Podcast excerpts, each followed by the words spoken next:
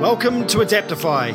I'm Mike, I'm a paraplegic from New Zealand, and it's my mission to find the adaptifiers of the world, people who have overcome challenges and found new, creative, interesting ways to be free despite needing to use a wheelchair for their mobility.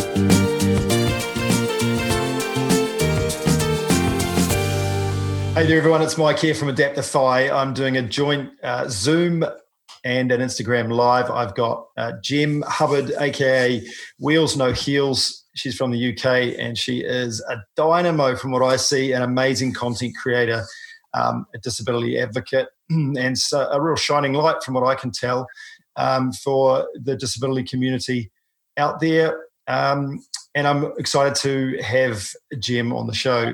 So welcome everyone, thanks for joining in. I've been a little quiet lately on social media. There's been a lot going on, bit of stuff in my personal life which I've been dealing with, but also Lapstackers are in production and underway and we'll have them in stock by the end of this month. So that's been consuming a lot of time and energy. And that's really exciting for those who backed us on Kickstarter 18 months ago and had the faith to pre-order since then. Thanks so much for your support. Anyway, without further ado, let's chat to Jem and hear Jem's story. Jem, thanks for joining me today on the Adaptify podcast. Really appreciate it. Thank you so much for having me. I've seen you've been doing podcasts for such a long time and I was like, ooh! So I'm really excited to chat to you because I've been following you since you started. Oh, thank you. Awesome. Yeah, no, I mean, as you know, social media has opened up this world, this community. And when I broke my back, it really was only just beginning. And you'll know, it wasn't really social media when you had your injury. And I remember seeing a headline actually as I did a bit of research and a bit of reading about you online. And one of the articles was saying that social media saved your life. In a lot of ways, and so I'm really keen to hear your thoughts on that, and just discover your journey. 25 odd years, right, as a wheelchair user, is that correct? Mm-hmm. Yeah, hardcore. Yeah, I'm old school. So yeah, awesome. Well, look, tell us a little bit about your childhood, and who are you? What are you? What excites you? What sort of things are you into? Okay, so, from a child, my main passion is horse riding. Absolutely so passionate about horse riding. I had hundreds of My Little Ponies. Everything was horse. I started riding really young, maybe around about the age of 4. And it was just, I don't want to sort of sound big-headed or anything, but when you have sort of a gift and it just comes so naturally to you, and that's what it was like. As soon as I was on the horse, I was away, and I rode every single Saturday, and did own a pony days and begged my parents for a horse every birthday, every Christmas, and that was my life. And then at the age of 9, I had to have heart surgery to repair a coarctation of my aorta. A coarctation is when it's really, really thin. So my aorta was like tissue paper. So they had to sort of cut out the narrowing and then stick the aorta back together again. And I had the surgery, and then as I was coming round from the anaesthetic, I choked and panicked on the intubated breathing tube, and that caused my aorta to rupture there and then on ICU. So there wasn't any time to take me down to theatre. I was just opened up there and then, and they managed to restart my heart. I suffered major internal bleeding. I was without oxygen for almost coming up to 10 minutes. I was put into an induced coma for a couple of weeks. And over time, they sort of did all the brain activity tests to see if I was alive, and I was, but they didn't know to what extent or what damage was done. But slowly, day by day, I started to come round and, you know, give little signs. And when I first came round, and that's sort of like the first week in ICU, I couldn't see, I couldn't move, but things started to regain, and I did start to sort of get stronger in my upper body, and then I had a lot of rehab and physio, but at the time, between sort of 9 and 12, no one knew why I couldn't walk. No one knew what was going on. And I had lots of MRI scans and things like that. And then they referred me to the spinal cord unit in Salisbury, which some of you may recognise that name, Salisbury, because it's where we had the Salisbury poisoning. Don't know if you remember that or heard about that.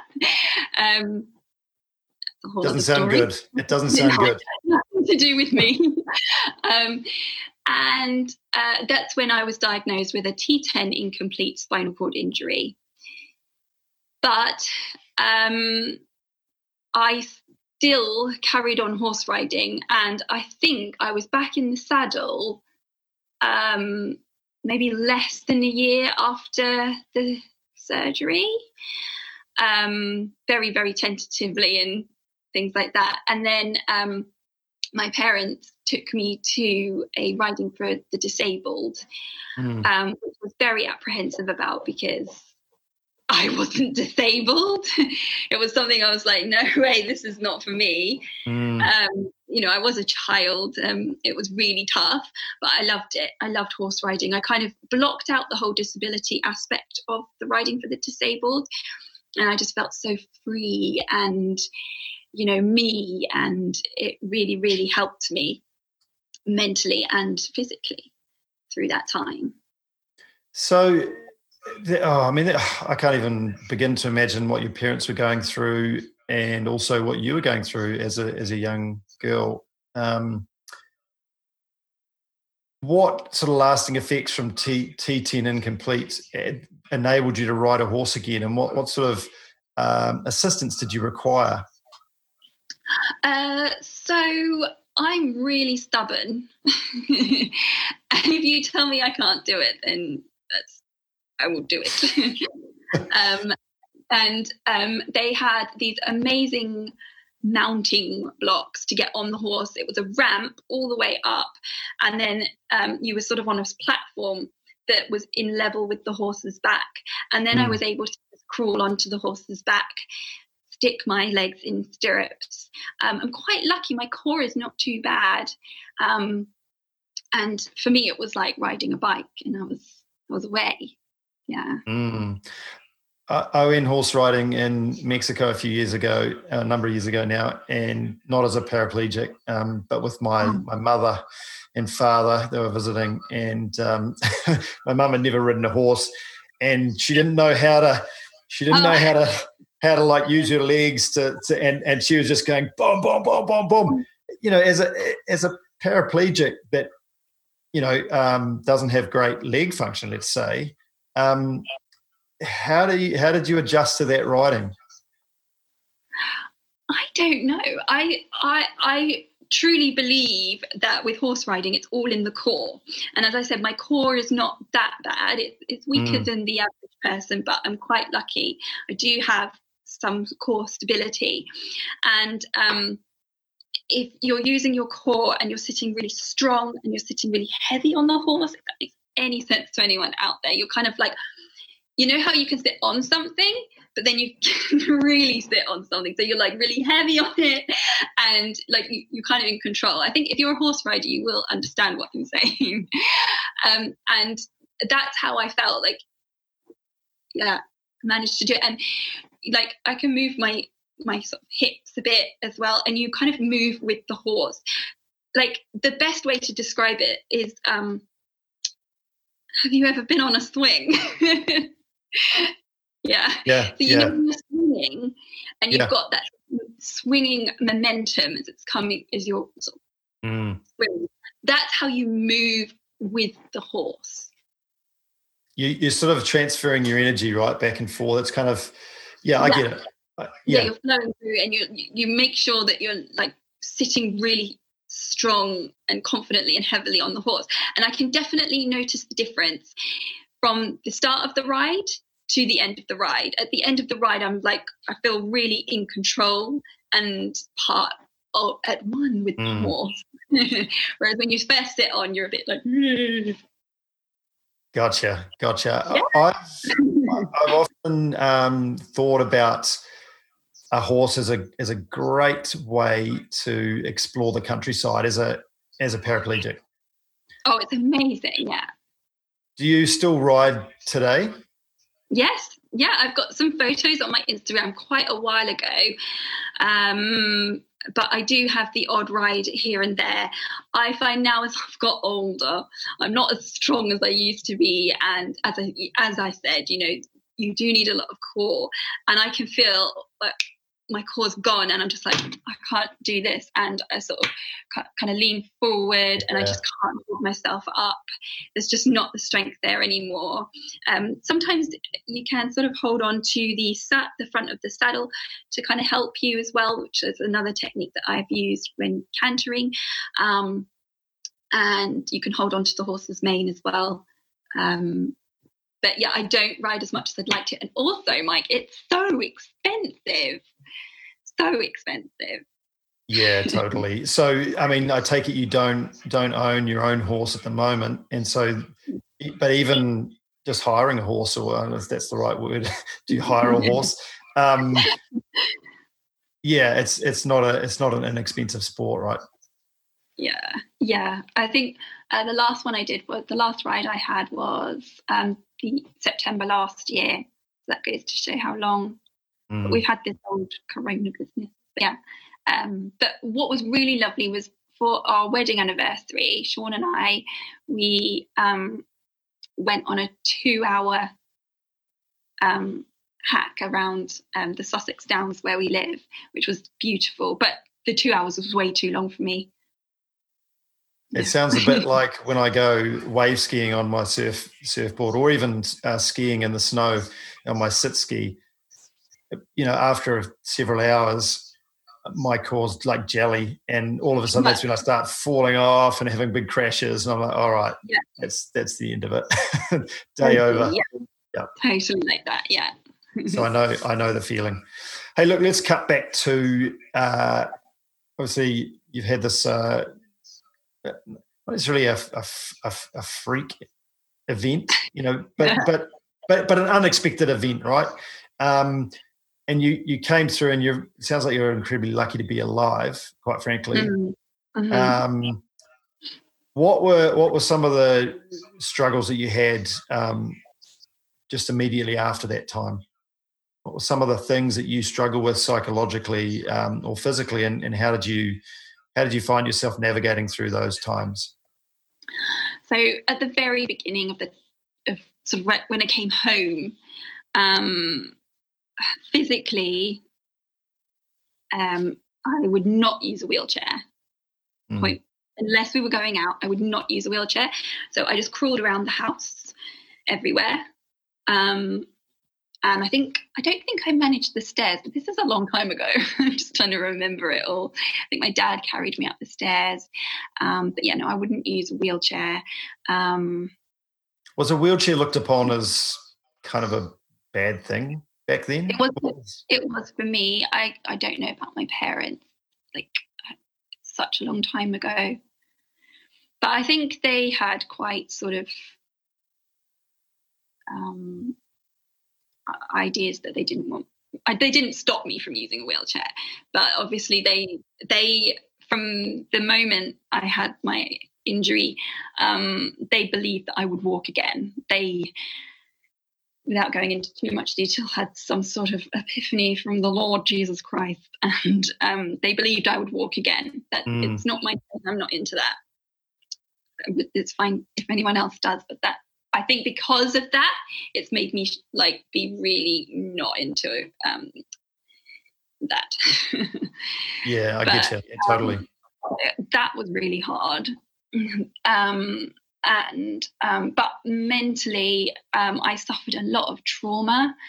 I think the mental aspect of it was harder because I was in a coma. I can sort of remember being in a coma. I can remember coma dreams, hallucinating. I would hear when I came home, I could hear voices.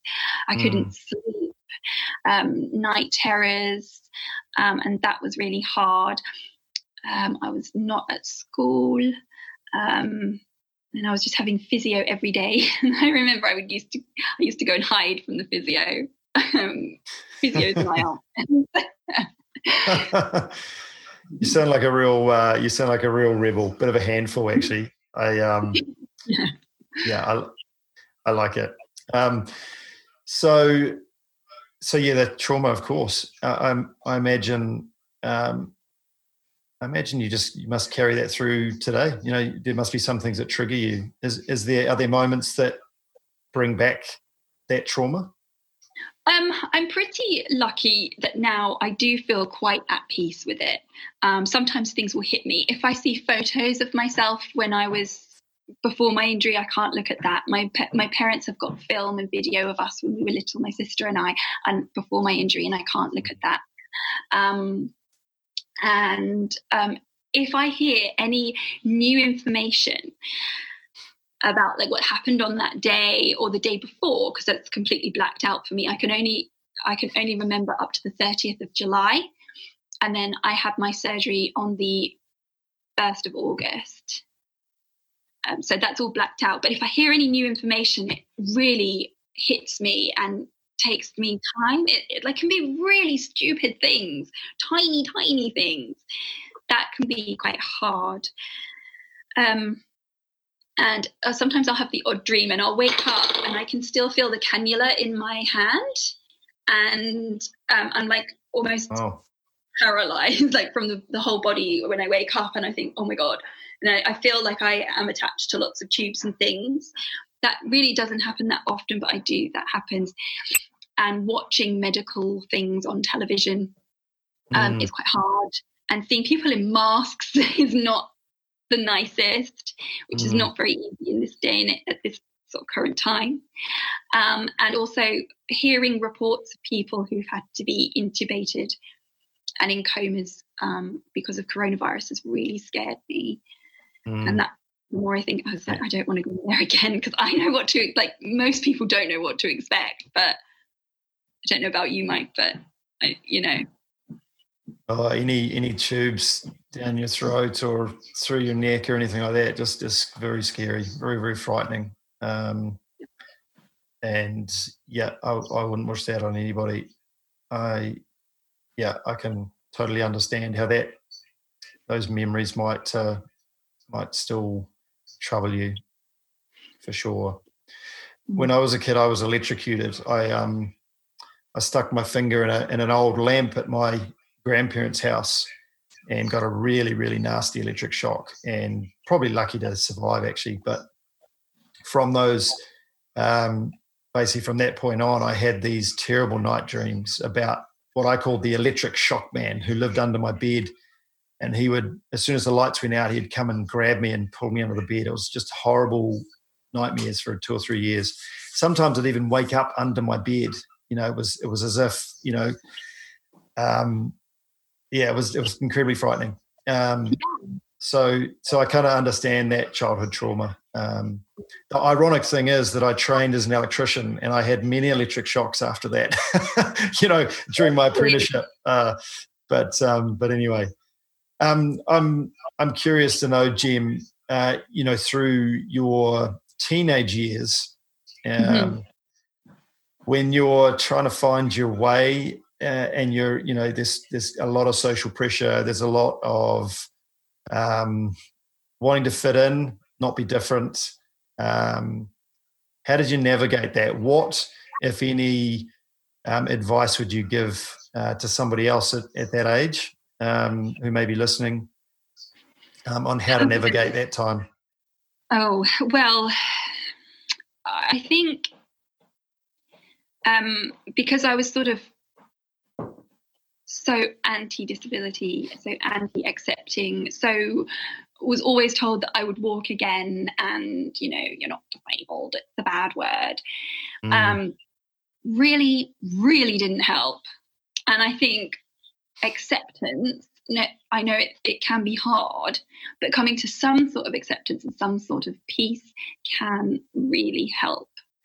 Because if you don't know who you are, then how can people like relate to you and come, you know, if you're not confident in yourself, it's quite hard to make relationships and things like that. And so I think acceptance can really help. I would definitely suggest doing some sort of sport or something, if you're not sporty, some sort of like creative outlet or something that you can do. So I found a lot of comfort in taking up piano and clarinet.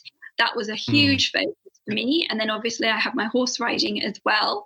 That really, really helped. But now we have social media, we have YouTube channels, we have so many people that we can turn to and look at who are like us, who have gone through what that person might be going through, no matter what your injury, no matter what disease or chronic illness you're suffering with. There is some sort of support group out there, which is just amazing. There was nothing like that. I was the only disabled person in my town, it felt like. I knew nobody. And because everyone back then had such a negative view of disability, and because I was told I would walk again, I'm not disabled, really it didn't help. And I struggled so much to be to the point where I thought like of ending my life a couple of times. It was really hard. Man, that's a pretty hard place to be in, right?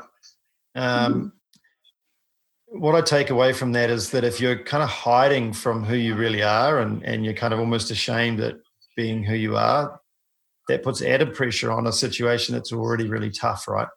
Yeah. So, and something else that stood out before, you're saying, you know, do something that you find something you can do. And you know, by being yourself, you're giving people an opportunity to find out who you really are, and then you're going to attract the right people, right? You're going to actually, if you're not, you know, if you're trying to be somebody you're not, then the wrong people are going to come into your life. You know, it's easier said than done, right? Like, you know, especially when you know, disability, being disabled, may have the stigma attached to it, and you'd rather not identify with that, and you just want to, you know, you just want to walk or just not have a disability. So, you know, I guess reaching out to people in this community certainly will help. Anything else? What was a turning point for you? How did you get through that time when you were thinking about ending your life? Like how did that all play out? Well, it was really tough, and I changed schools a couple of times, which was awful, because I thought it would be better if I left. So is that because you just felt like you wanted to run away from where you were? You wanted to start fresh, you know, but yeah. I guess it just followed you, right? The same thing, or made it harder? In actual fact, it was worse. It was worse. And I was actually put down a year at school, which really didn't help either, because the way our academic years work in our school, the sort of winter babies are the oldest of the class, and I'm a winter baby, so I'm November. So I was one of the oldest in the class, and yeah, it's a year, but if you looked at it, technically I was almost 2 years older than some of them, and everything that I had gone through as well had really made me grow up. So that was really hard. And then I changed schools, and I was only there for 9 months, and I was like, that was I was in the second to last year of school, but because I was down a year, I was technically at leaving school age. So I said, this is enough. I can't do this. So what I did was I actually did my GCSEs, which are like our HSC, at college. So I was with people who were like 16, 17, 18. Mm. So I did my final exams there at college, where some people did if they hadn't passed originally. That, Mike, was the turning point for me. It was amazing. Like these people, they were like grown up. You could go out, you could party. We had a sense of freedom, and the teachers respected us. And another massive turning point for me was learning to drive. Huge amount of freedom. And like I was the cool one with a car. Not many other people had cars. And I met all these people. I kind of fell in with this, like the emo sort of gothy sort of skatery kind of gang at school, like misfit. But they really they didn't care, and they accepted me for who I was. And we just had like the best time. Like it was pretty rock and roll. It was awesome. And that was 10 for me. That really was. And then I also got a little part-time job, and that was great because then I was mixing with adults. I've always got on better with adults because I think when I suffered that trauma, that's all I thought. And I had to sort of like advocate for myself and talk to adults. I've always been, that's my jam. And so I was working, I was making friends who were all different ages, and yeah, it was great. Really, really great. Awesome. I remember my final year at high school, so yeah, 18. And there was definitely a shift there. The teachers certainly treated you differently. We were a bit more grown up. And there was just this building excitement of what was going to happen when you left school. What was the world really like? It sounds like, yeah, you got a job and a car and going to parties and meeting new people, and all of a sudden you realise that school and all of those superficialities that can come with your peer groups at school actually don't matter when you leave. and you can find your tribe, you can find your crew, can't you? Yeah. I felt so trapped, and I just thought that I was so depressed at school, and it was such a bad, dark time. And what were some of the hurdles that you faced? Were there accessibility hurdles? Were there attitudinal hurdles from teachers? What were some of the hurdles that you found that you felt compelled to try and change? So, yeah, school, it wasn't the greatest accessibility-wise. I had a gym teacher who really had it in for me, who would bully me, and I've often thought, if I saw her now, what would I say? Like, I've got my speech prepared. It's horrible. Yep. Just trying to think. Oh yes, this one really annoyed me. So I had just joined the last school that I was at, and I've always been quite good and competent at public speaking and enjoyed it. And I went and I decided that I was going to do a speech. Bear in mind, I didn't know anybody, and I had a very different accent to everybody as well, and people made fun of me. And I was disabled, so I stood out like a sore thumb. And I find footwear quite challenging. And I wear trainers a lot. Now I wear UGG boots most of the time. But at school, I was allowed to wear trainers. And as opposed to like your sort of leather, school shoes. Yeah, gotcha. And why do you find them challenging? I'm curious. Because my right side was affected the worst, and my right foot is paralyzed, but the arch is pulled up very, very high, and my tibia is twisted, so my foot is kind of stuck out, and it also can't bend down. It can bend up, but it can't bend down because of, is it atrophy? I think that's the word, isn't it? Atrophy, muscle atrophy. Yeah, I think that's it. Anyway, I get it. I find it hard to put my foot into shoes, and also they need to be comfortable as well. And leather shoes aren't comfortable. And I've got very poor circulation, and England is cold and wet every day. So trainers was the way to go. So I was wearing my trainers. And decided to do a speech, and I went to go up in front of the whole school and do a speech. I can't remember what it was about, and I could hear people laughing at me in the crowd. It was mortifying as I was speaking, and also as I went up, the teacher said to me, "We're actually going to have to deduct 2 points for you from you." I was like, "Why?" "Because you're wearing trainers." Like, but I have a medical reason. It's been okayed by the head. Well, what's that got to do with speaking?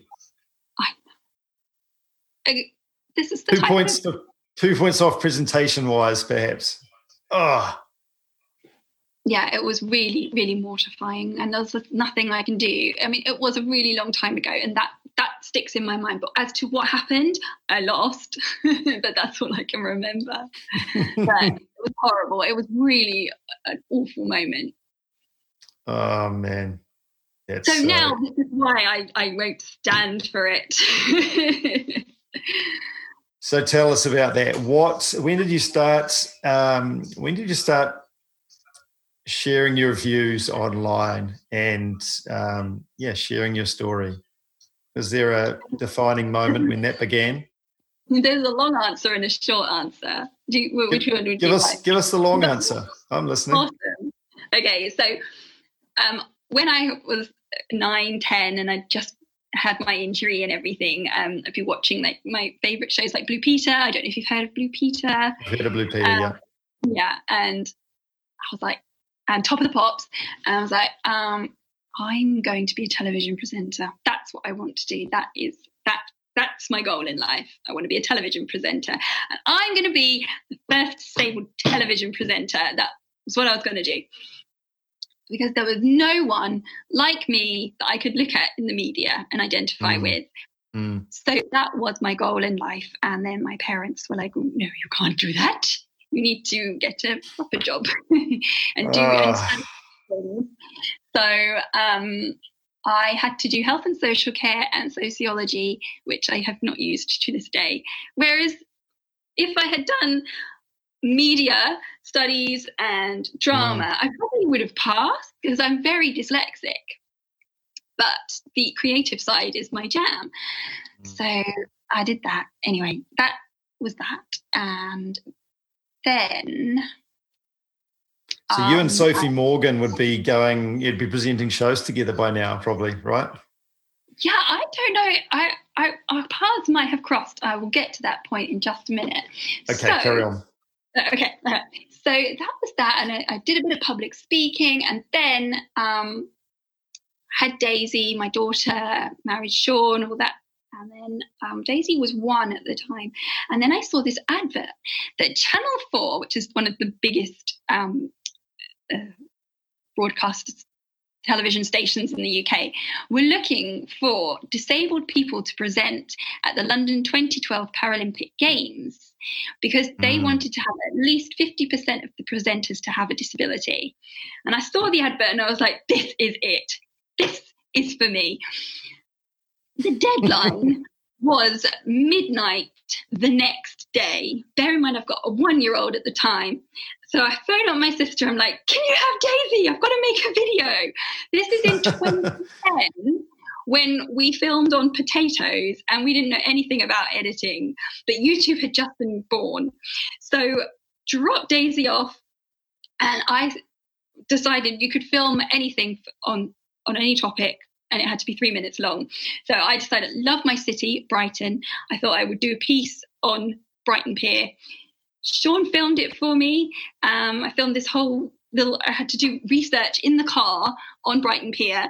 And I filmed this segment, which actually, considering I filmed it in 2010, I'm actually really proud of it.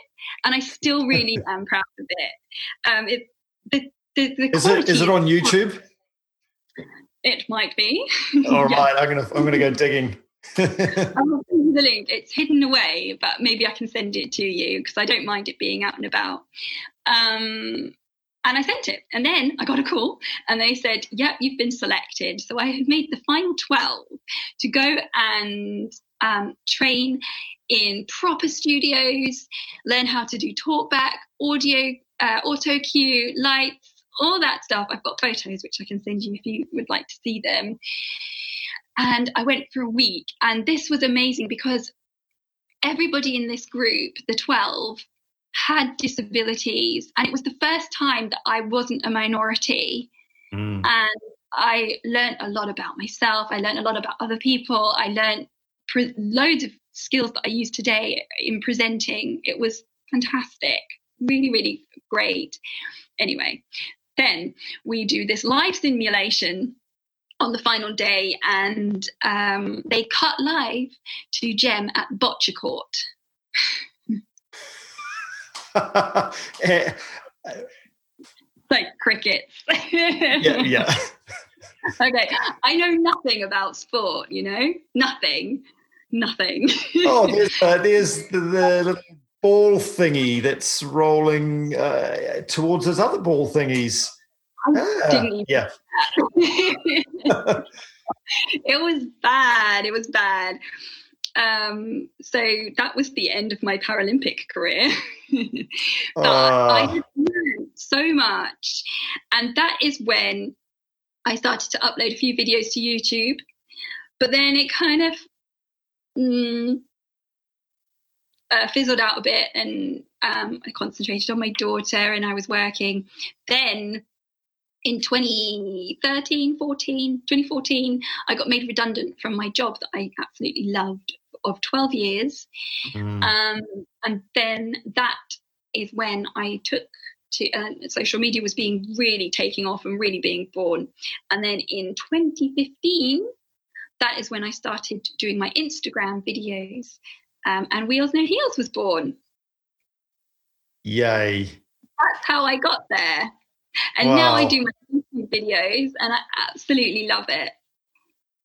I'd like to get into that in some more detail, but one of the things I don't really want to skim over was motherhood and, you know, becoming a mother and also, you know, obviously Sean and your relationship. What was it like being pregnant as a paraplegic, and what was it like being in a what is it like being in a relationship with Sean? Sean's amazing. So I met Sean when I was 19, and he was 36. Ah, scandalous. But as I said, like, he was a little bit more mature than boys my age, and I, from a young age, like, I just wanted to have someone. I wanted to have a partner. I wanted to be loved by someone, and that was my main, like, one of my main focuses as well. I was determined not to be left on the shelf. And Sean, and he was over here, he's Australian, and he was over here chefing, he's a chef, and he was in the process of going back to Australia, but I met him and I stole him away, and it was absolutely fine. Like, there was no issues whatsoever. Like, if we couldn't get somewhere, he would carry me. It was just so natural. Like, he didn't ask me why I was in a wheelchair. He didn't ask me why, what happened. It was just like, it wasn't a factor. You know, you meet people and it's like the first thing they ask you, and it's like, really? And it just wasn't like that. And it was just so easy. Do you know what I mean? And he whisked me away to Prague. We'd only been dating 2 months, and we went to Prague for a weekend. And that's when I really fell in love with Sean, because he was just so amazing, because Prague is cold and it snowed. It was snowy there, like lots of snow, and snows and wheelchairs don't mix. But he just made it work. And I think when you have a disability, you can really see the good or the bad in people very, very quickly. And you know when you know. So being with Sean was, it was amazing. And oh, that's so cool. Yay. And then, so having Daisy was a surprise. We got married in 2007. And then I got pregnant with Daisy in 2008. And I had Daisy in 2009. So there was really no social media or anything like that. And the funny thing is, Mike, pregnancy wasn't for me. You know, there are some women who are like, oh, it's the most magical thing. I love it. It's amazing. It wasn't for me. I was sick every day, all day. And I was really fortunate that Daisy was so, so tiny. I didn't even have a pregnancy bump. Like, I was like, oh, yeah, I'm off on maternity leave now. And people were like, why? I remember being in a store and someone had a baby. And I was like, oh, congratulations. Mine's due in 2 weeks. And they were like stepping away from me, thinking I was a bit strange because I didn't even look pregnant. But what I found quite interesting was it didn't, apart from being really, really sick, it didn't affect me that badly. I because we've adapted so well to live in our lives with a disability. So, you know, like putting on shoes, we've already got that down. Some women get so big they can't shave their legs or put shoes on or paint their toes. But I didn't feel any more disabled. And when I hear of like these people who aren't disabled sort of like, oh, I can't do this and this is a struggle and all this kind of stuff, I'm just like, oh, you have no idea. So in that respect, pregnancy was okay, but I did break my ankle. But again, it's not that big a deal when you're in a wheelchair, is it? My ankle's fine, just not my wrist. Yeah, wrists or shoulders. Oh man. No. Have you done that? I've had some really sore shoulders in the last couple of months. Really, really painful. I actually fell out of my wheelchair a couple of times and bashed my elbow, and I think that caused must have been a tear, and it just brought it home to me that you really, really got to look after your shoulders if you're a wheelchair user. You just have to. Yeah, I don't think I do enough, really. Yeah, neither. I want to know how you stick to these exercises that I suppose you've got to tune into. You know, some of the guys out there, the guys and girls that are doing wheelchair exercises, and tune into them and follow them along and join in. But anyway, you broke your ankle. You survived childhood. Now you have a 11-year-old daughter. Yeah, can you believe that? So these 2 weeks are her last 2 weeks at primary school. How old is your son? You've got a son, haven't you? He was born in 2009 as well. He was born in May 2009. So is he going into high school too? He's at, they call it intermediate. So yeah, it is kind of high school. Yeah. Well, they're the same age then. Daisy's March. So yeah. It's beautiful. You know, Ocean is our son's name, and he was 3 when I had my accident. So he just knows me as wheelchair dad. You know, pretty much. Yeah, they're amazing, aren't they? Like yeah. He still tries to hitch a ride. He's quite big, but he still jumps on me. Yeah, We were in Disney last year, and like fair play, it was nearly 40 degrees one day, and wow. It was so hot, and Daisy was so tired. So I was like, okay, yeah, you can sit on my lap. So I can't actually see over the top of her anymore. Sean's pushing us. But yeah, I started to get pressure sores and bruises on my thighs. So I was like, no, sorry, we can't do this anymore. That's the end of the road. Oh, yeah. I've still got a fairly robust legs. I don't know why they haven't atrophied as much as they perhaps should, but yeah. But there'll come a time when it's just too big. Anyway, it's kind of cool. While it lasts, I'll soak it up. Yeah, definitely. So tell us about when you really started to get some traction with your YouTube videos. How did that make you feel? Okay, so when I sort of started YouTube, I started doing hair tutorials because nobody was doing disability, not that I could find. And I thought, no one's going to be interested in that. How boring. So I saw lots of people doing hair tutorials, and I thought, that's what I need to do. I can do that. I have no interest in hair.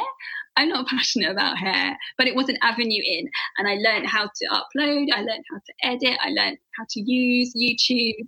It was a great sort of learning curve.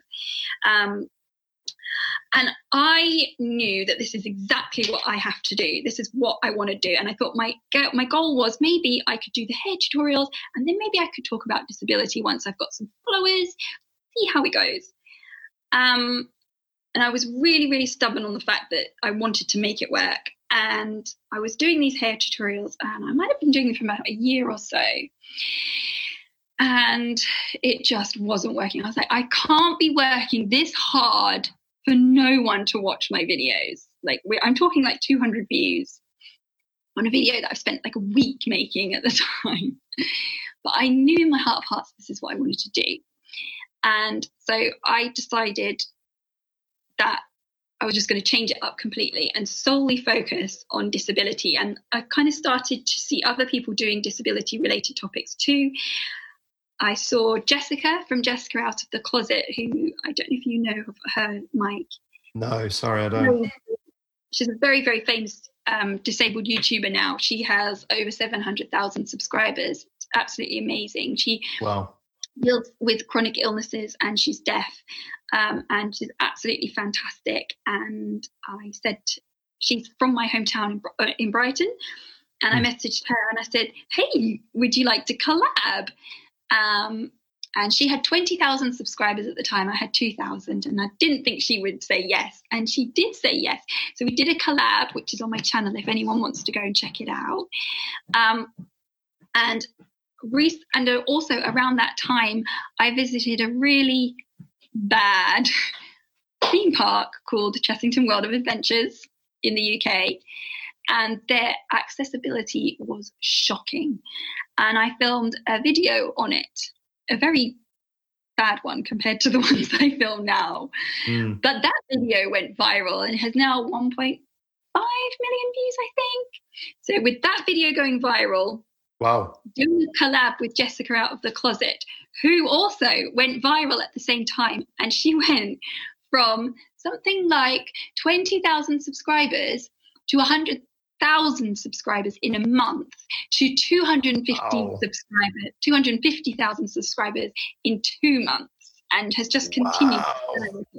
That really did help. And I was able to get my message out there, start sort of doing videos that people were actually engaging in, were interested in. You know, you can bounce off your followers as to what they want to see. And it's a great sort of relationship that you can sort of make for your community when you know what people want or what is missing. And around about that time, I also did a TEDx talk as well, which I'm very proud of, to be able to talk about my story. there.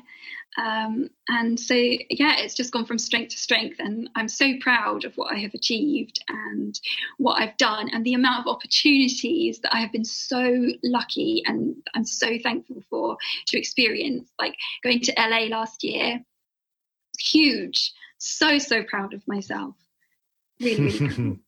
So you were at Rollette's LA, and is that also when you went to Disneyland, I presume?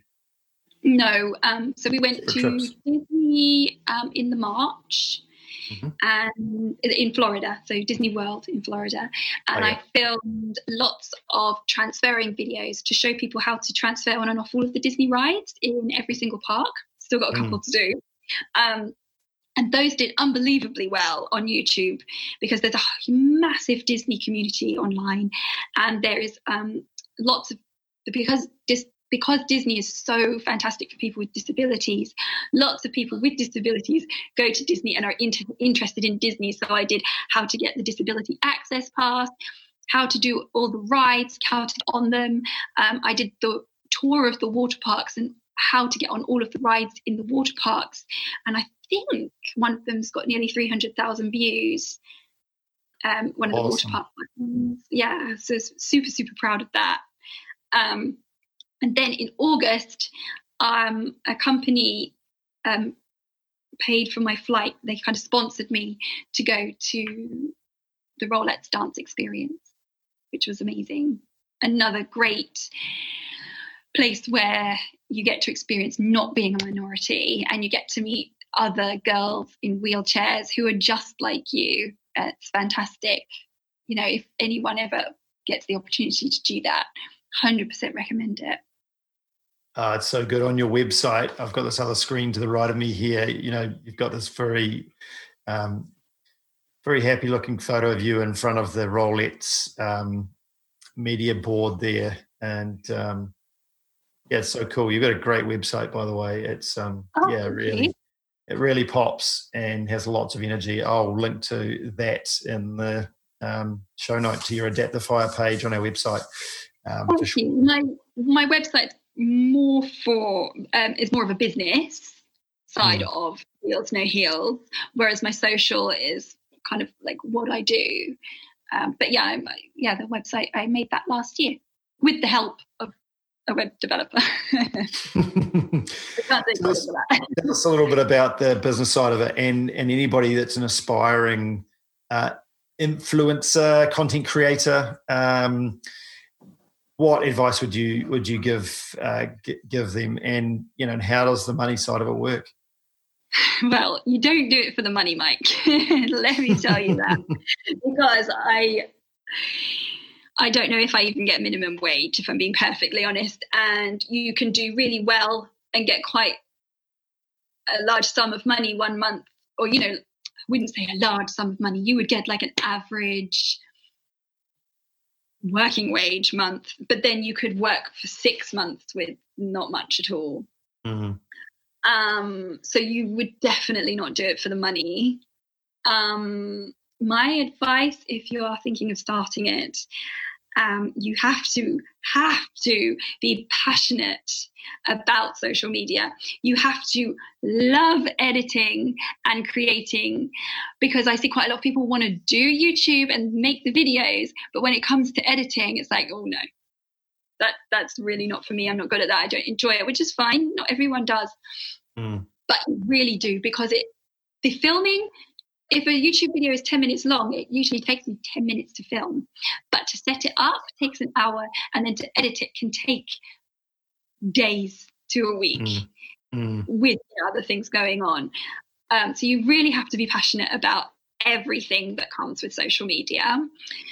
Also, my number one tip would be find your niche and concentrate on your niche. So when I first started, there was hardly anyone doing disability lifestyle.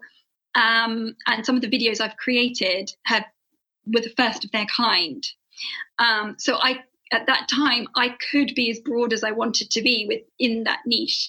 But now, because so many people are doing it, you really need to find what you're passionate in. Wheelchair cooking, wheelchair fitness, wheelchair fashion, wheelchair parenting, finding those subgroups. I think, you know, finding your niche is a great way for people to find you and keep coming back to what you have. Mm. What would you say your niche is now? Good question. Or niches, you know, what you know. So if it's not for the money, clearly there's other motivations there. What is it that drives you on to create content for your niche? So the biggest compliment, or the thing that really drives me, is the messages that I get every day saying, thank you so much. You've helped me with X, Y, Z. It's thanks to you that I don't feel alone anymore. You make disability fun and entertaining and not scary. Like, I've had messages from people who are actually in rehab watching my videos. And I mean, like, if I had something like that, if I had someone that I could have looked up to then, it may have been a completely different story to me. So I make the videos that I would have needed when I was younger. That's what drives me on. Like, it's definitely, you don't do it for the money. And I do it for the passion. I do it because I feel so strongly about what I do. And I love it. I love it. It's like another member of the family, Wheels No Heels. It's like me. It's another me. In terms of my niche, oh, sorry, Mike, I'm going to have to just plug my laptop in. Oh, Sean, he's not there. Hang on, sorry.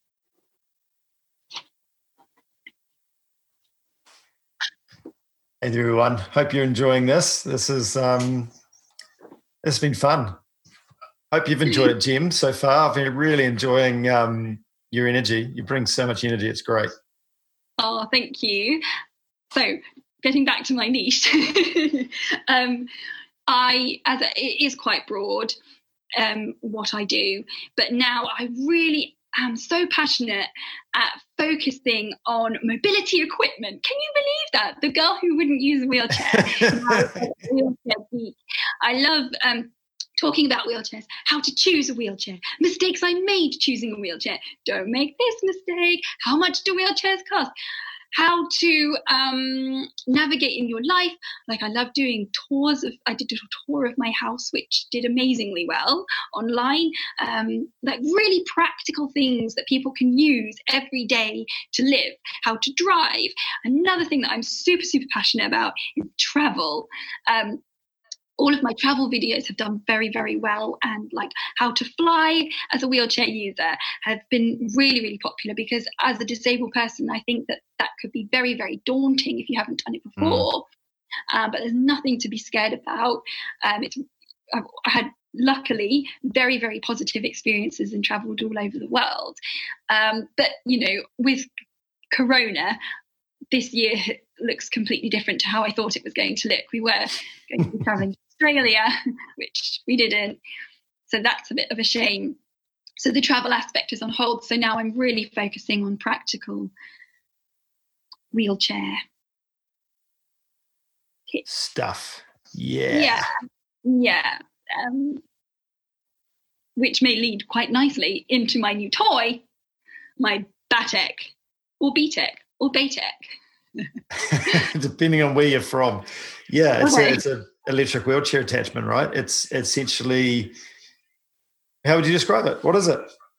Well, I would describe it's a bit like a Harley Davidson with the front of it looks a bit kind of Harley-ish, like motorbikey, motocrossy, motor attachment that docks into your wheelchair, so it pulls your wheelchair along.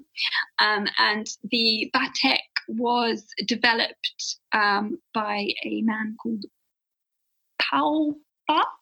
I think he's Spanish, and I'm really sorry, but I don't know how to pronounce his name, who was very passionate about motorbikes and industrial engineering he studied.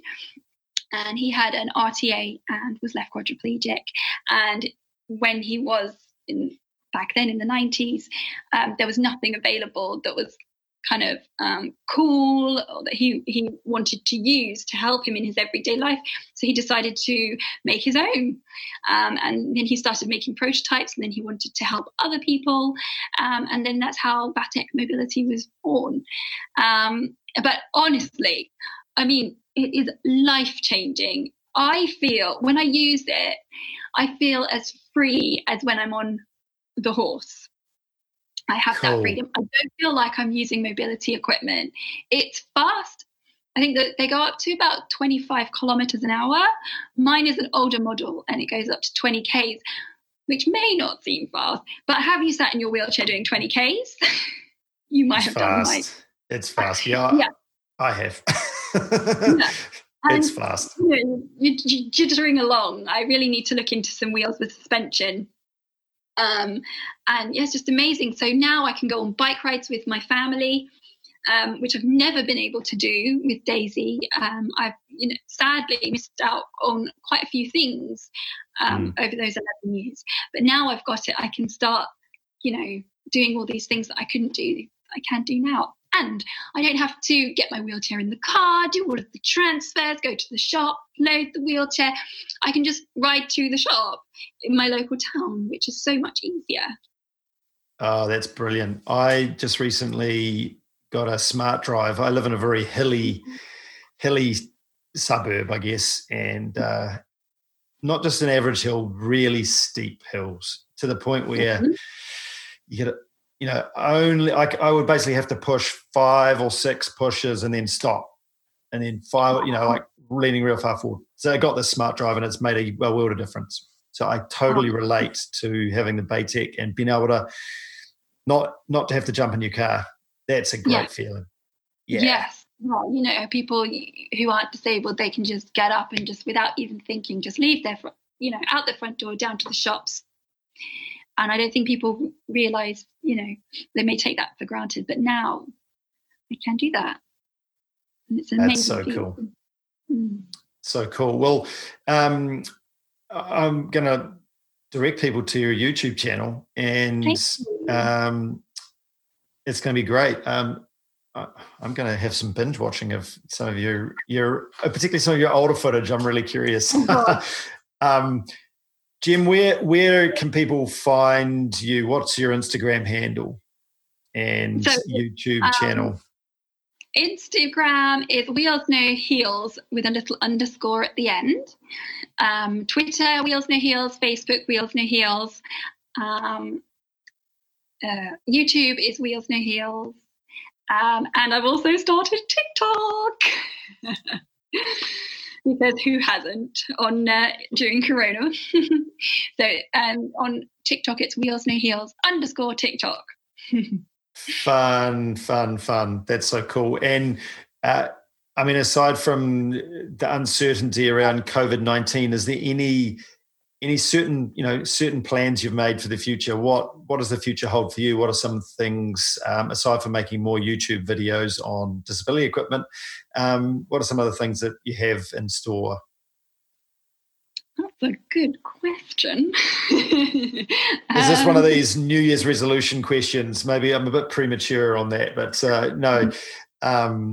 Is there any final words you would like to say to those listening? Out there, any words of advice, any tips, anything extra that you really want to say that I haven't asked you about?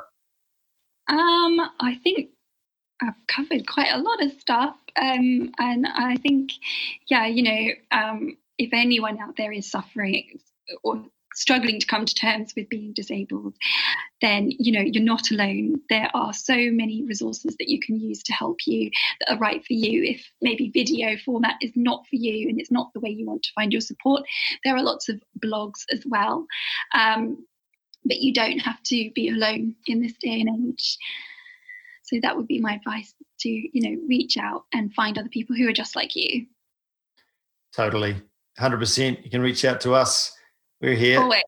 Mm-hmm. Yeah, my DMs are always open.